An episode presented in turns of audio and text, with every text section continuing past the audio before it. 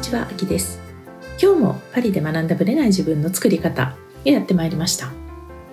今日はね、フランスのちょっと政治の話をオープニングでしたいと思います。フランスはね、実は、まあ、日本でちょっとニュースになってるかはわからないんですが、まあ、軽くニュースにはなってたと思います。新しくね、首相が変わったんですよ。でこれがまたちょっと珍しいという感じで話題にはなってるんですけども一応簡単に言うとフランスは、まあ、トップに大統領がいてでその下に首相がいるんですよね。でその首相は、まあ、大臣のトップなので、まあ、どちらかというとこう内政を任されていてでその議会の過半数に応じて変わるんですよね。だから、まあ、昔シラクの時にもあったんですけれども大統領と実際の、まあ、首相、まあ、大臣議会がねじれになってしまっているっていうケースもありました。で今回はそうではなくてまあ一種の新しい空気を入れ替えるみたいな感じで大臣を入れ替える中で、まあ、首相が降りて新しい首相が選ばれたという感じになります。で前の首相はエリザベット・ボルヌっていう女性の首相だったんですね。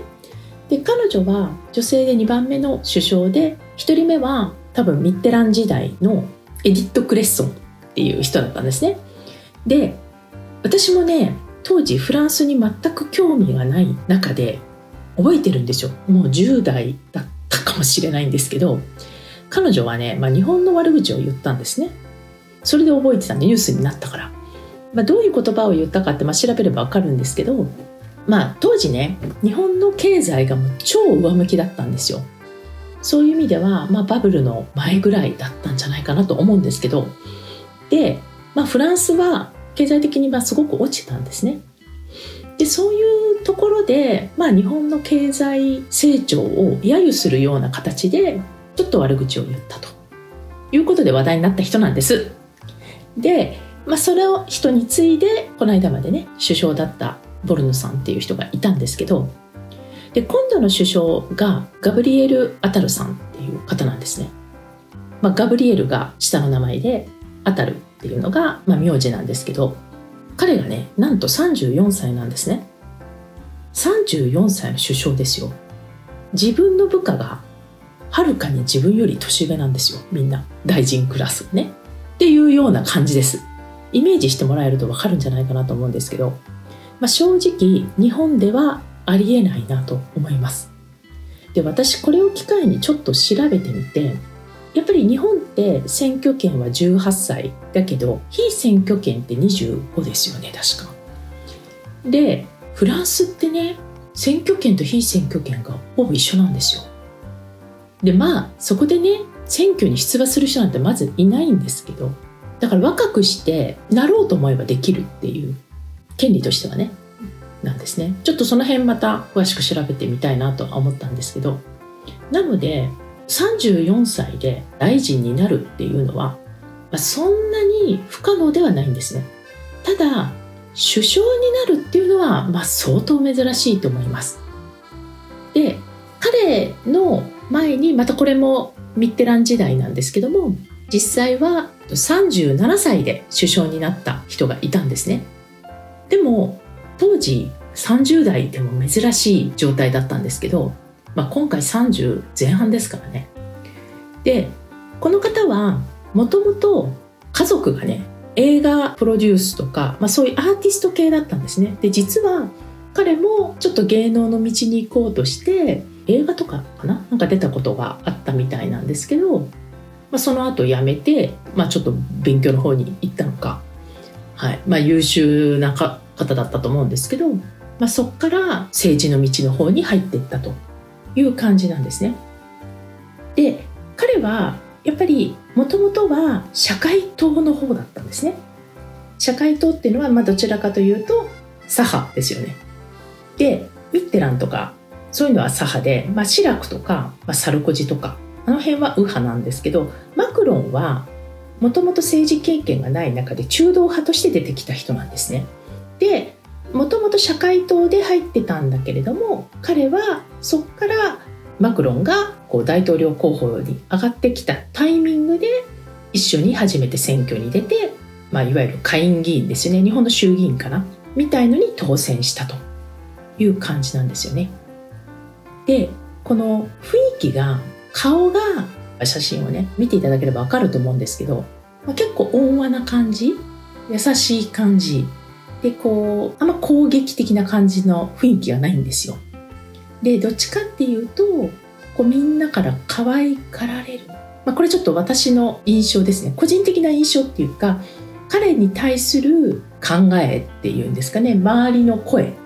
あのいわゆる解説員とかそういうジャーナリストたちの雰囲気の話を聞いてると比較的温和な感じであんま敵を作らない感じのイメージです。でこのボルヌさんっていう女性の首相の時にはいわゆる教育省、まあ、日本でいう文科省ですよねの大臣をやっていたという感じだったんですね。なのでもともとは彼はその政治に興味があったというわけではなく実はね、えーと、2002年の時に、まあ、最終的にシラクが大統領になった時なんですけど私がだからフランスに来て一番最初の大統領選挙だったんですけど極右政党のルペンあの今のルペンさんのお父さんなんですけどそのお父さんが決選投票に残っちゃったんですよ。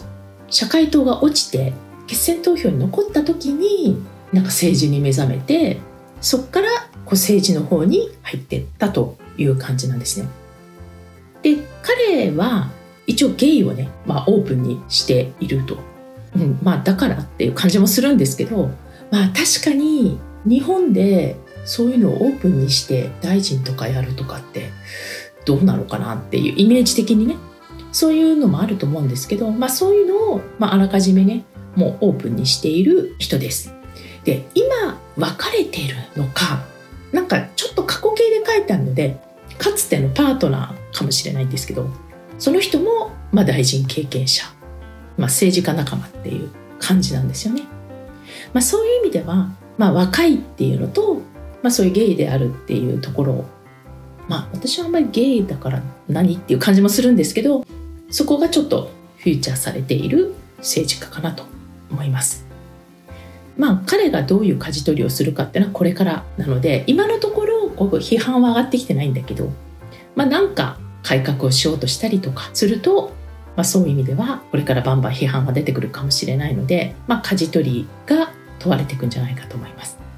で最後に一言だけガブリエルっていう名前あるんじゃないですか。この彼の名前なんですけどガブリエルって男の子もいるし女の子もいる名前なんですね。スペルが違うんですよ。ガブリエルって L で終わるんですけど女の子だと LE ってつくガブリエルになるんですね。でまあ私からするとちょっと昔の名前今時っぽい名前ではなかったんですよ私の印象では。でつまり私も子供を産んでまあ、今時のもう男の子って分かってたんで男の子の名前結構調べてたんですけど当時はガブリエルはなかったんですね。ところが、まあ、彼は今34歳なので当時はそんな多いっていう感じではないと思うんですけど2023年の男の子人気ランキングの名前1位だったんですよねガブリエル。へえって思いましたね。なんかこう今時っぽい名前ではなくちょっとこう昔からある名前がこう復活してるみたいな感じがします。この名前ランキングもねまたちょっと細かく調べてまたお伝えしたいなと思います。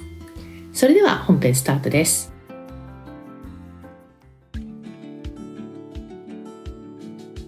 はい本編です今日はですねちょっといつもと思考を変えて全く違う話をしたいなと思いますまあ、私はですねこうマインドの話とかメンタルの話あるいはま願望の話っていうのをしているので、まあ、マインドのどちらかというと専門家っていう認識があると思うんですね。でもちろんそうなんですけど実はですねこのメンタルを保つためにはやっぱりこの物理的な部分、まあ、それは体ですね。メンタルがこう精神っていうところで言えばまあ、対極にあるのが、まあ、ボディ体だと思うんですけどこれも同じぐらいうるさいんですよ。一応プロでは全然ないし、まあ、素人ですよ。あの専門的に医学の勉強したわけでもなくなんかこう例えばスポーツトレーナーの勉強とか管理栄養士みたいな。なんかそういう知識はないですよ。でも多分人並み以上に本も読んでるしまあまあ知識も持ってるし実践もしていると。いうところでまああんまりね私好きだけど表に出しては来なかったのでなんか自分のね健康の話とか美容の話をねちょっとしてみたいなと思いました、まあ、ちょこちょこねインタビューとかでお呼びしたりしている方を見ればね、まあ、私の興味の範囲も分かっていただけるんじゃないかなと思いますで私はですねまあ若い頃はですよまあもちろんこう健康とかそういうものに対して、まあ、そこまでね普通通りの生活の中でやっていただけでめちゃめちゃこだわりがあったわけではないんですね。だけれども例えば食に関してとかはまあまあ好きなのでやっぱりこう料理をする上で原料が何なのかとかレシピを見た時にあ普通に買うものを作るとなったらこういう原料なんだとかそういうのを知るわけなんですね。まあ、好きだからやってたんですけどでそういう中で例えばですよフランスのレシピを私はフランス語の勉強のために、まあ、料理番組を見たりフランスのこうレシピサイトとかを見てたんですけど当時から、まあ、とにかくね砂糖の量が多いんですよ。でケーキとか、まあ、私もこっちに来るようになってねデザートっていうのがある中でケーキを作ったりお菓子を作ったりすることもまあまあ増えてきたんですけどとにかく半端なく砂糖が多いのでフランスのレシピの50%カットが普通っていう感じです。だから日本のレシピと多分根本的に違うはずなんですね。同じようにやったら日本人には食べられない甘さになると思います。そして中毒になっていくのが分かるので危険なんですよ。でそういうこともこう日々学びながらでやっぱりマルシェもあり野菜も美味しいし自分がやっぱりフルーツを買ったり野菜を買ったりするようになってで季節のものを食べるようになってでその健康っていうのをまあ普段の生活でできる範囲ですけどやってきてはいたんですね。でまあまあ食べ物だけはこだわりがあったみたいな感じでしたかね。でやっぱりね大きく変わったきっかけはですよ私ね例えば子供産んでからもそうだしまあほらダイエット2 0キロ痩せたっていうね妊娠後2回20キロと17キロかな？痩せたっていうのもあるし30代後半で産んでるんですけど全然普通に痩せられたしそういう意味ではね、まあ、楽しい30代から40代を過ごしてたんですよ。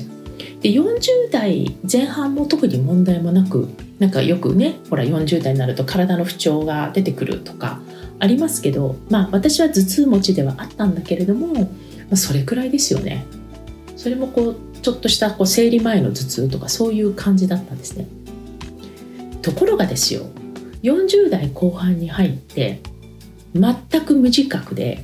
病気になってたんですね。でそれは甲状腺の問題だったんですけど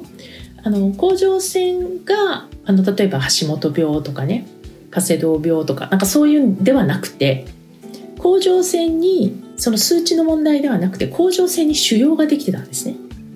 で2つできていたと斜めに入るように2つできていてでそれに私は全く気づかなかったと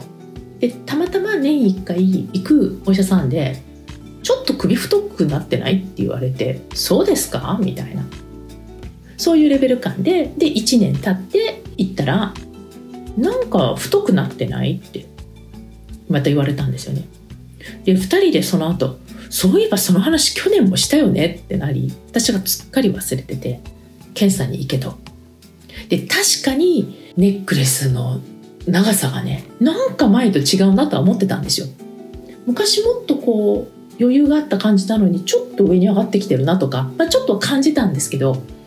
それ以外全く自覚症状がなく、まあ、最終的にはその腫瘍が、まあ、良性だったんだけれども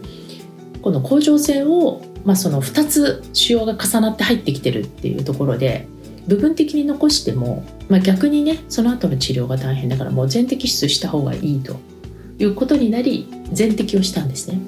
でこの全摘する前日までその手術まで全く自覚症状なかったんですよだからもう本当に普通のノリで検査入院みたいなノリで手術に行ったみたいな感じだったんですよでところがですよ。そっから地獄が始まったんです。終わった後から。まあ入院中もひどかったんですけどその後ですよ。まあ結局甲状腺がもう機能としてないので、まあ、ホルモンを保つために薬を飲まなきゃいけないんですね。もうこれ一生飲まなきゃいけないんですけど。でそれがですね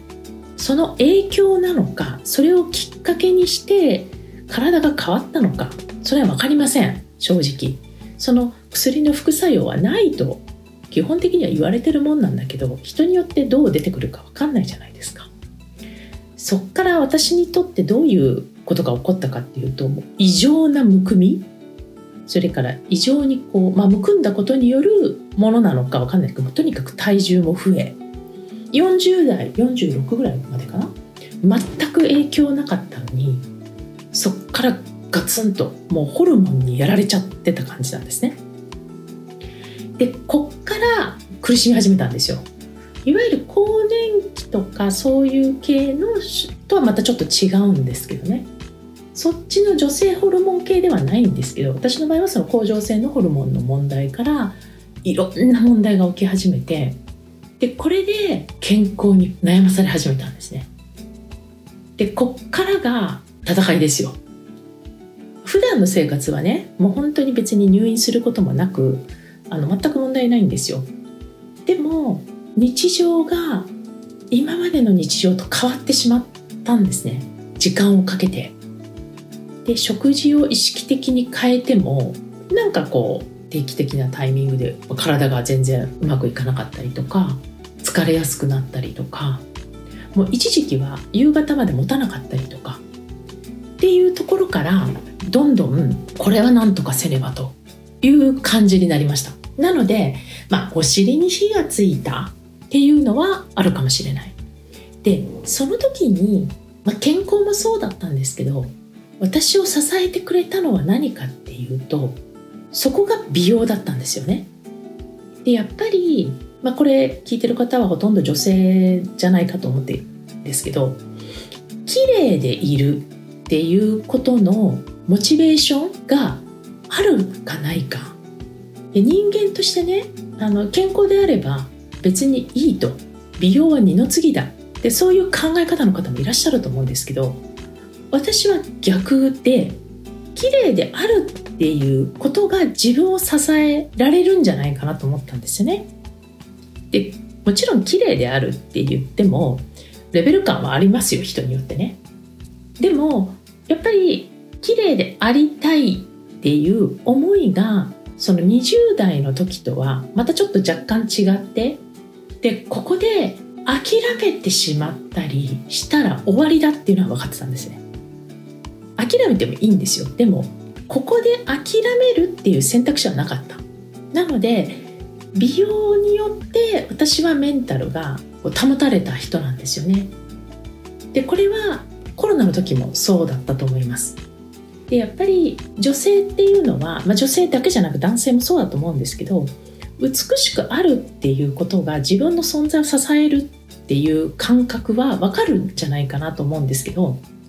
これはねもしかしたらフランスにいるから余計思ってるっていうとこはあるかもしれません。フランスは何よりも美しくある。エステティックっていう言葉を使うんですけどあの日本のエステとはまたちょっと意味が違うんですけど美しくあるっていうものを大事にするんですね。まあもっと言うと機能性よりも美を重視するくらいの強さがあるんですよ。だから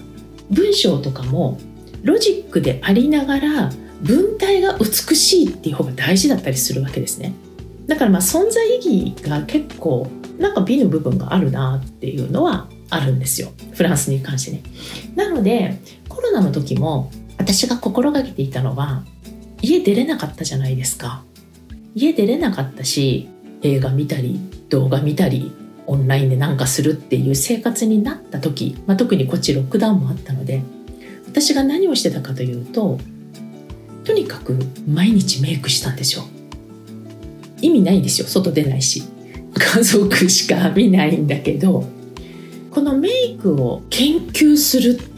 っていう時間に当てたんですよねなぜか。でこれがね楽しくなったんですよね。誰も何も言わないですよ。まあオンラインで仕事してるから、まあ、仕事の場では使えるかもしれないけどこの研究を日本のメイクとほらフランスのメイク違うし日本のメイクがそのまま使えるとは限らないんだけどでもね私も調べまくったんですよ。フランスのそういう考え方とかメイク度とかでもね結局日本に落ち着いたんですよ。なぜかというと骨格と肌の色が違うからなんですね。やっぱダメだと思ったんですよ。こうフランスとか、まあ、あのアングロサクソン系の,、まあそのメイクを出してる人たちのメイクの仕方とか考え方とかってあ根本的にやっぱ骨格と色味が違うとこんなに変わるんだっていうぐらいピンとこなかったんですね。で、まあ、最終的には日本の方のメイクとかをすごい見るようになって自分の中でで、まあ、もちろん同じブランドなんか日本にしかないものはこっちで手に入んないからなんかそういうもので補ったり実は有名なメイクアップアーティストさんのオンラインサロンに入ったりもしてたんですね。面白かった。うんすごい勉強になったしテクニックだけじゃなくてなんかその美容とマインドの話とか、まあ、プロだから分かる世界の話とかいろいろしてくださったのを覚えてます。でそれを経て今50代なんですね。なので今健康に対する考え方はその手術が行われる前とは全く変わってきてるんですね。昔はサプリ反対派だったし、まあ、ある方がねちょっと話がずれちゃうんですけどサプリは意識で飲むものだと。これが効くとか効かないとか分かんないんだからもう意識で効くものだとだから本当にいいかどうかは別にして意識でサプリをいっぱい取ってるんだと言ったんですね。でその時にええー、と思ったんですよ。意識で取るってじゃあ意識で取らなくてもいいんじゃんみたいな感覚で思ってたんですけど今はね改めたんですね。なぜかっていうともちろん意識の部分は大事ですよ。だからそこを支えるのはメンタルだと思ってるんですけどやっぱりサプリはダメだとかこうしちゃいけないとかなるべく自然っていうかね今ある生活の中だけでやろうとかいろいろこだわってたんだけどこだわるのをやめたんですね。でそれをやめてもう素直に抗うのもやめたりして役に立つんだったら飲んでみよう。でその体感を楽しもうというところまで来てます。なのでこの健康に対してねそれぞれご病気をされてる方とかねされた方とかねあるいは今環境的にねなかなか難しいとかね大変だという方いろいろいらっしゃると思うんですけどもやっぱりね過去を振り返っちゃダメなんですよ。若い時はこうだったからとかあの時はこうだったからってもう時代も年齢も変わってるからアップデートしていった方がいいんですよね。でその方が苦しくないしストレスもたまらない。だから素直に楽しいと思うものを取り入れていくっていうのがまあ私の今の考え方です。でそこで折り合いもついたし実際に健康になったし今回まあちょっとね日本に帰っていろいろ気づいた、まあ、これまた詳しく話をしたいと思うんですけど自分の体温が上がってたのを感じたんですよね。まあ、その辺の話はねまた今度ご興味があればねもっとしていきたいなと思います。まあ、細かいテクニックとか、もういろいろこだわってるところとかはお話ししたいんですけど、今日はね、全体的な流れで自分の体とどう向き合っていくか、ちょっと考えるきっかけにしていただけたらなと思います。まあ、そういう意味でね、たまたま2月なんですけど、このポッドキャストでね、インタビューにも答えてくださったワンボディの谷山大輔さんと奥様のモデルコレクションとか出てるモデルのひろえさんがパリでウォーキングクラスをやるので、まあ、そちらの方を、まあ、ちょっとお手伝いさせていただく。でもう彼はもうウォーキングだけで全部賄えるっていうことを言っていてで、まあ、その話をねあせっかくだったらパリの人に聞いていただきたいなっていう実践編のねレッスンとあとは以前全呼吸をやってた椎名由紀さん彼女もねまた久しぶりにコロナの前に1回来てたと思うんですけどコロナ後に久しぶりにまたヨーロッパツアーをするということでまあ、呼吸のねレッスンもちょっと伺おうかなと思ってます。そういう意味でねこの中からのアプローチと外からのアプローチっていうのを、まあ、両方からね見ていけるようなまあ私自身がそうやりたいなと思ってますのでちょっとね2月はねそういうイベントに参加してみようと思ってます。ということでねまたちょっと健康美容系はねまあいろんな角度で喋れますので、まあ、ご興味があればまたお話ししたいなと思います。ありがとうございました。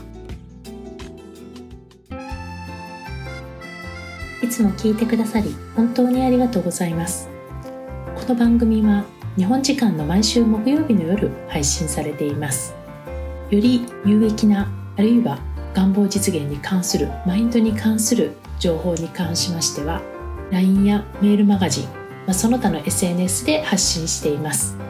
概要欄のノート術の教科書のプレゼント。こちらを登録していただくとメールマガジンそして LINE の方にお知らせが届きます。こちらの方からぜひご登録の方よろしくお願いいたします。